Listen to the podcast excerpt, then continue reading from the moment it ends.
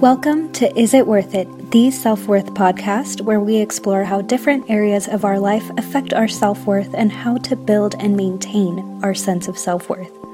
My name is Roshni, and I am a self-worth life coach. I help my clients discover their worth so they can stop holding back and start taking control of their lives full force. You can find my other free content under the name Beti Grew Up, that's B E T I Grew Up, on Instagram and YouTube, and you can sign up for my free newsletter at beti grew up dot com. Hope you enjoy the episode. Hey everyone, welcome back to another episode. I'm not trying to make this episode to bring anyone down or to make anyone feel worse. Ultimately, my goal is to bring you some hope and to help you remember that there is a future and that there is a life for you after this. Unfortunately, this is a more serious episode. It is kind of just a reality of the times that are going on right now. There is a lot of grief in the world, and I mean, it's awful, and there's just no other way to say that. You know, recently my dog actually passed away, and it was unique in the situation because she was completely healthy, and as far as we knew, she was totally fine. One day she started breathing heavily. That was on like a Sunday night.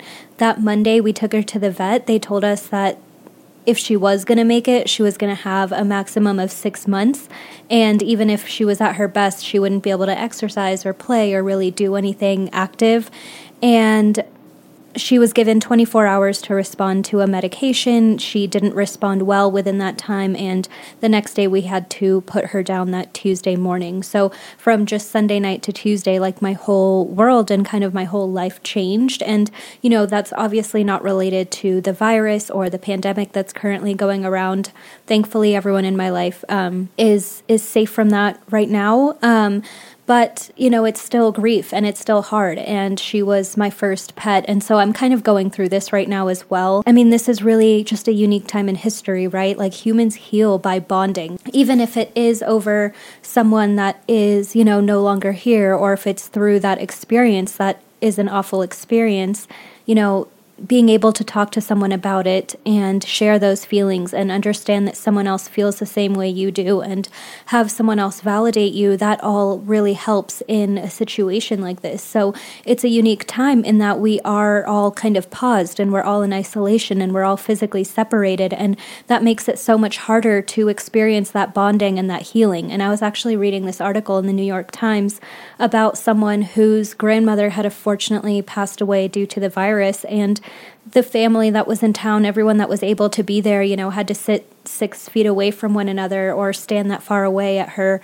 memorial and at her um, at her funeral. And, you know, she was just talking about like the aching of wanting to reach out and hug family members, but not being able to do that and not wanting to spread the virus after something so awful had happened. But again, I don't want this podcast to be about getting stuck and complaining and talking about how unfair it is, but I want to instead focus on what can be done.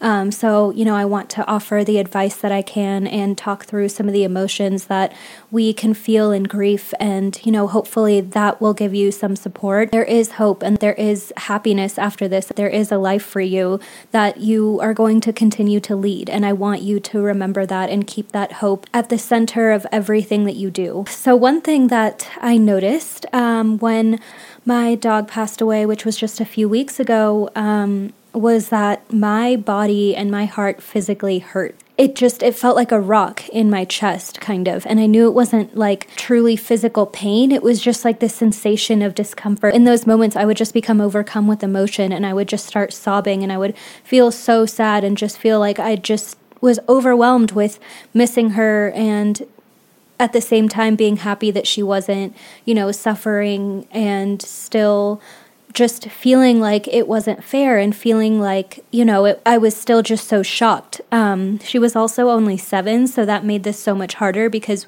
we never saw this coming. It was it was extremely difficult, um, but when I was able to just cry and feel all those feelings and just let it out in like sobbing pretty much, I felt that pain in my chest kind of go down, and it would come back and then go away and come back and go away. And it always went away after, you know, I cried or I, I let the emotions out. Grief is such a physical process. And when you are, you know, feeling upset, I want you to write down all of the physical symptoms that you feel, whether it is tightness in the chest, whether it's back pain, whether it's neck pain, whether it's a headache, um, whether it's a clenched jaw. Your body will tell you so much about how you're feeling. Also, when you are grieving, you know, time does go by. You know, sometimes you can go a couple of days without thinking about that person, but then it can hit you out of nowhere. Or sometimes, you know, at the kind of underlying layer of everything that you're doing, you just feel different. You feel off. And this happened to me when my grandmother passed away. I was sixteen when it happened, and we were fairly close, um, but, you know, she lived right by me. I saw her all the time, and I just, I absolutely loved her. And, you know, it was kind of similar when she passed away as well. She was healthy, and then within six weeks, she was gone, and it was so hard. And for the next you know, year of my life, I was just completely depressed. Like, I was getting good grades. I was going through the motions. I talked to, you know, my friends at school and, you know, hung out with people, but I wasn't all there. And if you are at work or you are at school or you're going about your daily life later on when everything is, you know, more back to normal, sometimes you might notice that you have, you know, a clenched jaw, or that your shoulders are tight again, or, you know, that some of those physical symptoms that you felt during this period of grief are coming back. And so you might not even consciously be thinking about the loss that was there, or, um, you know, certain feelings up towards that person or anything like that. But those physical symptoms will tell you that something is off, or that there is still, you know, parts of you that are processing this and that are trying to heal from it. And so it's really important to stay as connected as you can to your body right now. There's actually a photographer named Rosalind Fisher. She ended up using microscopes in her photography. And what she actually did was that she looked at these teardrops under a microscope, and there were tears produced in different situations. So she actually found out that microscopically some tears can look different, and there are three different kinds of tears. There's the tears that you cry from, you know, cutting an onion. There's also small tears that just kind of keep your um, eye lubricated. And then there are tears of grief and joy. And these emotional tears are actually completely different on a microscopic level. So when you are crying, you know, it actually, crying is an overflow and a release of emotions in your body. Do not deny yourself this experience or this process, because the change that's happening to you is so tactile and it's so real. And so, you know, don't feel like you have to hold back, but again, take care of your body, because this isn't just, you know, a sad thing or an emotional thing or something that you have to think about and a mental thing. This is truly a physical process and a major change that your body is going through. It's really important to take care of yourself during this time, especially in terms of your basic physical needs. And a lot of times, especially when you're depressed, that is the last possible thing that you want to think of. And when you feel, you know, even a sense of guilt about someone's passing, like it should have been me, or, you know, so- something to that extent of thought, um, even if it can be kind of a dark and ugly thought, that's a reality that happens. And when you're feeling that way, the last thing you want to do is take care of yourself and make yourself feel good, because you feel like you're the lucky one anyway. I urge you to just decide what the bare minimum is for you. So if you're in this process, just try to figure out, okay, in terms of showering, in terms of food, sleep, going outside, getting any bit of exercise, what is the bare minimum, right? So maybe you eat three small meals a day. Maybe you eat two bigger meals during a day. Maybe you shower once a day, or maybe you're going to shower once every other day, since we're mostly at home right now anyway. Like I said, our bodies are going through just as much as we are emotionally and mentally. So treat that with respect and give your body the fuel and the tools that it needs. And then, you know, after three weeks goes by, after a month goes by, revisit that and make sure that, you know, you could, if you were only eating two big meals a day, see how you can make that three. If you were only showering once every other day, try and shower every day, and, you know, kind of work your way back up to a more normal routine. But having a couple of baseline things also that you have to get done can be a good distraction. Even if you're making ramen, you are doing something for that five minutes that will kind of distract you from everything that's going on. And like I was saying before, you know, this really is a physical process. So make sure that you let all of your emotions out. Your behavior Behaviors don't have to make sense. So when I was in a psychoanalysis course, we actually learned about how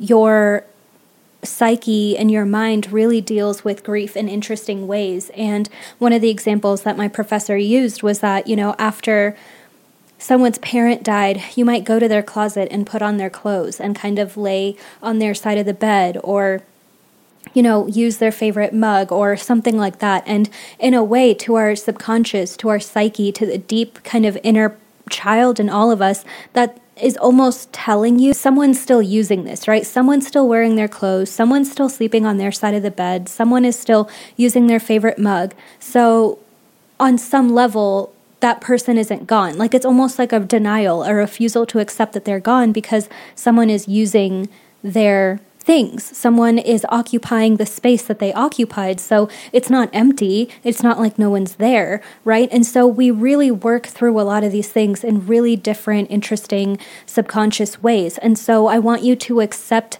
the things that come out of you. I want you to accept the weird behaviors that you want to do. I want you to just embrace that and not judge it. And you don't even have to keep thinking about it if you don't want to. Just let these things come out of you and let them express themselves in the way that they express themselves. Because it's all part of this crazy up and down process that is, you know, not easy for anyone to navigate, and that there's definitely no, you know, formula for either. Grief kind of brings out that side of you that is like a child. It brings out like this kind of primal, subconscious, like weird part of you. Everything about life just kind of becomes simple. It's okay to live in that space and to let yourself and your life reflect that for a little while. Also, along with this, try to understand and especially forgive your triggers.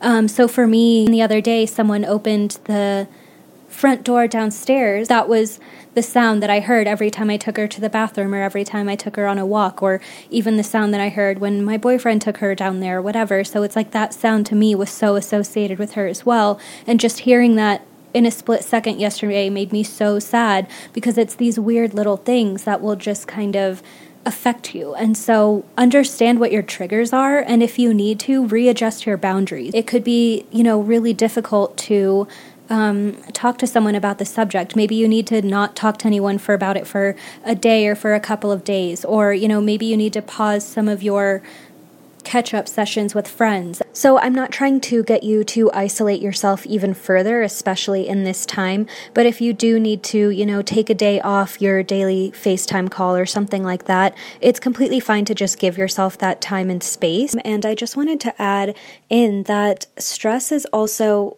just a huge trigger in general, and this really affected me yesterday. I started to get really stressed out, and the first thing that happened was that, you know, I just got so sad and I really missed her. And for me, you know, she was a huge part of kind of like my therapy and my stress release, and any time I got, you know, upset, I would spend a little time with her and just take my mind off of things. And so not having her presence there in that moment kind of doubled on to the sadness that I felt. So your trigger could be something as general as just feeling stressed or feeling a certain type of way, maybe overextended. So watch out for things like that, and just make sure that you are honoring that and trying to put up some boundaries so that you don't allow yourself to get too stressed or overly exhausted as much as possible, just so that you don't add on to the grief and the pressure.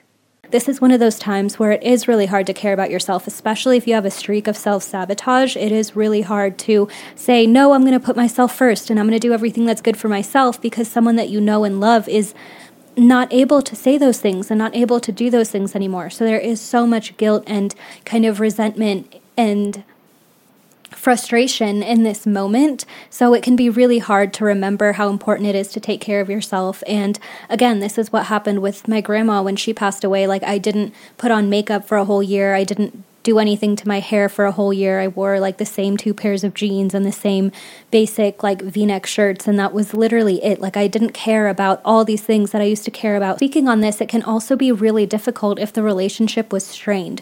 So, you know, it can be harder to grieve. You might be feeling a lot of guilt. Um, you might even be feeling some relief or things like that that feel awful to say, but if you had a difficult relationship, or if someone wasn't always good to you and now you've lost them, there is still that bit of grief and that sadness, but there's also, you know, some anger or some resentment that might come up, and some issues that you feel like you wish, you know, hadn't happened, or things that you wish, you know, weren't said. And when that person is gone, you can't fix those things. So it becomes, you know, really kind of a bitter situation where you might feel like, you know, now they can't hurt me anymore. But at the same time, it's still a sad, awful thing that happens. And it's not acceptable to say that you're relieved if that happens to someone, even if that person was horrible and really hurt you or was even abuse, abusive towards you. It's not, you know, you can't say, oh, I actually feel good. And so that can cause, you know, a lot of frustration within someone and a lot of cognitive dissonance as well. And counseling might be a great a way to kind of help and work through a lot of these deeper emotions. This is going to be way more than what I could even talk about in a podcast. This is a lot of deep work and a lot of deep things to heal from when it comes to a situation like this. But I do think it's extremely important that no matter what you're feeling and no matter how mixed you feel, that you just forgive yourself for having these emotions. And I know I say the words forgive yourself a lot, but it really is important. And I know how hard we can be on ourselves and how hard I've been on myself and how that leads to me self-sabotaging and doing things that aren't good for me, and it leads to me harming myself. And those things, whether it's through, you know, drugs and alcohol or overeating or overspending or, you know, any of those things are truly forms of self-sabotage. So make sure that you're not letting yourself get lost in that because you feel that kind of sense of dissonance. Um, it's okay. Just forgive yourself, because the best thing that you can do is be another shining light in this world. The last thing you need is to, you know, build up that anger and resentment and hold it all within yourself and then just, you know, act out towards everyone else that's in your life. That's really not going to help, and that's not what the world, you know, needs for you to be either. And, you know, I did feel some of this as well, you know, with my dog that recently passed away, Daisy. It was a little bit easier because I felt like we'd done everything that we could for her, that she had the happiest life with us that she you know, could have had. And that's kind of it. And now I just don't have her here anymore. And it's heartbreaking, but I just knew that I had to accept that eventually. And even though I'll always miss her, I can deal with that. But with my grandmother, there was just so much there. And we had a great relationship, but there was just such a language barrier that after a while, I lost the languages that I used to be able to speak, and I couldn't really talk to her anymore. So, you know, she understood some basic English, and I, I understood Gujarati, but I couldn't speak in it that well. So she, we, you know, we kind of spoke back and forth, and it was kind of broken, and, you know, it, it wasn't that great. And I wish I could have gotten more stories. I wish I could have learned more from her. And, you know, there was so much that I felt that I could have done more and could have, you know, used our time better. And I should have not been selfish as a kid. And, you know, all these things that I I just felt like I truly, truly regretted. And that was so much harder to deal with and get over, because you know that you're not going to have that time back. You know that, you know, there's nothing else that you can do. And you just wish that you could have, you know, done better. And that's hard. And that's what makes you end up being so hard on yourself, is that, you know, feeling of like, even if it's something like survivor's guilt, something like it should have been me, or just feeling like your relationship wasn't perfect and had a lot of flaws, that can be hard to deal with, because it's like this thing that didn't work out and now it's not going to have that chance. And so it's not just grieving a person, but it's grieving a dynamic, a relationship. You know, it's grieving like the future and the hopes that you had for what it could be. And so, you know, there's a lot of layers there. So if you are in this type of situation, something that can be really good is, you know, writing a letter to them as if they were still here, saying things that you want to say that you were never able to say. Um, and, you know, writing has been such a huge help for me in terms of my healing in general. And something else that you can do if you want to go a little bit further is you could maybe, especially if your relationship is strained, write a letter from them to you, you know? So what would they say to you? What would it be? What would you want to hear from them? You know, there's a lot of different ways that you can do exercises like this, depending on, you know, your specific situation and your relationship with that person. Um, but you can also write something like a, something that happened between the two of you from a third person perspective. So there's a lot of different exercises that you can do and things that you can try that will help you heal and will help you work through these emotions. And again, I highly recommend counseling or therapy if you are really, really struggling, even support groups as well, and meeting other people that are going through similar things. That's all extremely crucial right now. During this time, you know, it is a unique time. We are in isolation, but I actually want to challenge you to think about this as a time that can actually help you socialize. And I know that might sound crazy, but honestly, we have the time, right? Like, we're saving time on commuting places. We're not able to do all the normal things that we would do that take up all of our time in terms of going out and all these things. So it can actually be a great time to catch up with, you know, your old friends, or have a conversation with someone that you haven't talked to in a while.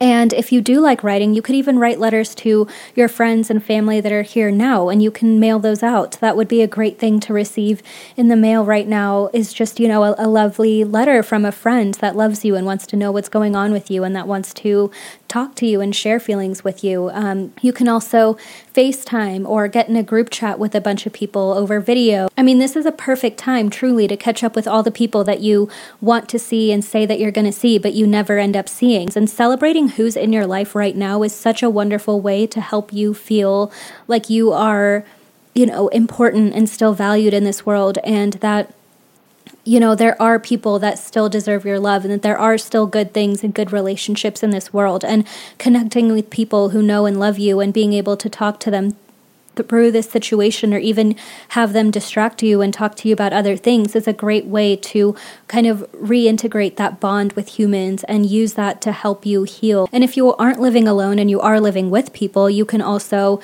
you know, bake with the people that you love, make like a nice dinner, have an indoor picnic. You can do a craft together or an activity together. You can do a D I Y exercise that you saw on Pinterest. Find any sort of activity to really get connected with the people that you are currently living with, and celebrate them and remember how great life can be. So that's something else that you can do. And if you are craving that self-love, I actually um, recently made a whole YouTube video about a Uh, doing projects like this, and you can find my YouTube channel through my link tree that's linked in the show description.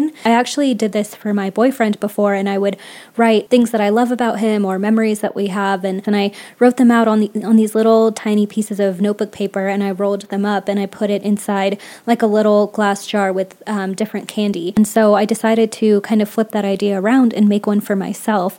And so I wrote down things that I loved about myself. I had people message me things that they liked about me, or things that they thought were good about me, and I included those as well. And, you know, it was really a great time for me to feel like I was able to love myself and reconnect with that idea of self-love. And so now, anytime that I'm upset, or even if I'm like trying to get motivated, or I want to get encouraged, I'll open that up and pull out a little note, and it'll kind of get me right back on track. And I made sure that when I did this, I was being really intentional, and I really meant everything that I said. And so I think about those exact things that I was thinking of when I was writing this, when I'm reading it later. What I love about this exercise so much as well is that it is, you know, an activity for you to do that'll take up some time and some concentration and some creativity, but it's also a way to feel connected with yourself later on. And something else that you can do is you can actually spend some of your time honoring the person that has passed away, honoring who it was that you lost. And so you can do that by creating, you know, a scrapbook, whether it's in person or online, about all these memories that you have with them, and just kind of honoring who they were as a person. You can create a video for them, compiling pictures and stories and things that you want to say, or even having people that knew and loved them, you know, talk about their greatest qualities and putting that together in a video. You can write about their life, or write almost an autobiography, or have people you know write different pages or write out different stories. You can even get together with some people or that you live with, or, you know, get together um, through FaceTime or social media and share stories about the person. You can also celebrate the music or the food or the activities that this person loved to do. Um, and so there's a lot that you can really do to celebrate that person and to connect with the people that you love. So even though we are going through really tough and trying times, and adding grief on top of that is not going to be any easier, um, there is always hope. There is always opportunity. There is always a way to move forward. And that's what I want you to remember. And that's what I want you to take away from this. It's okay to allow this situation to change you.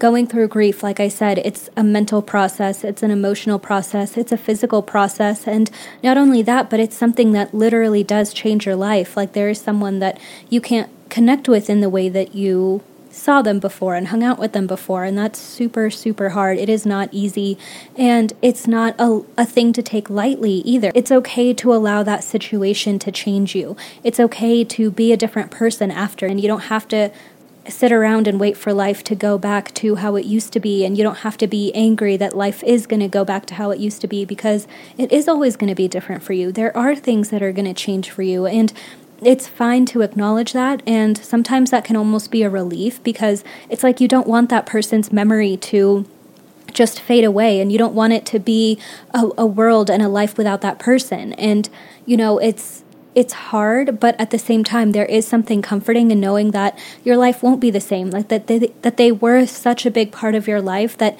having them not be there isn't going to be the same, but that doesn't mean that you can't still be happy and that, that you don't have other wonderful blessings in your life right now. So allow them to change you, allow them to leave a lasting effect on you.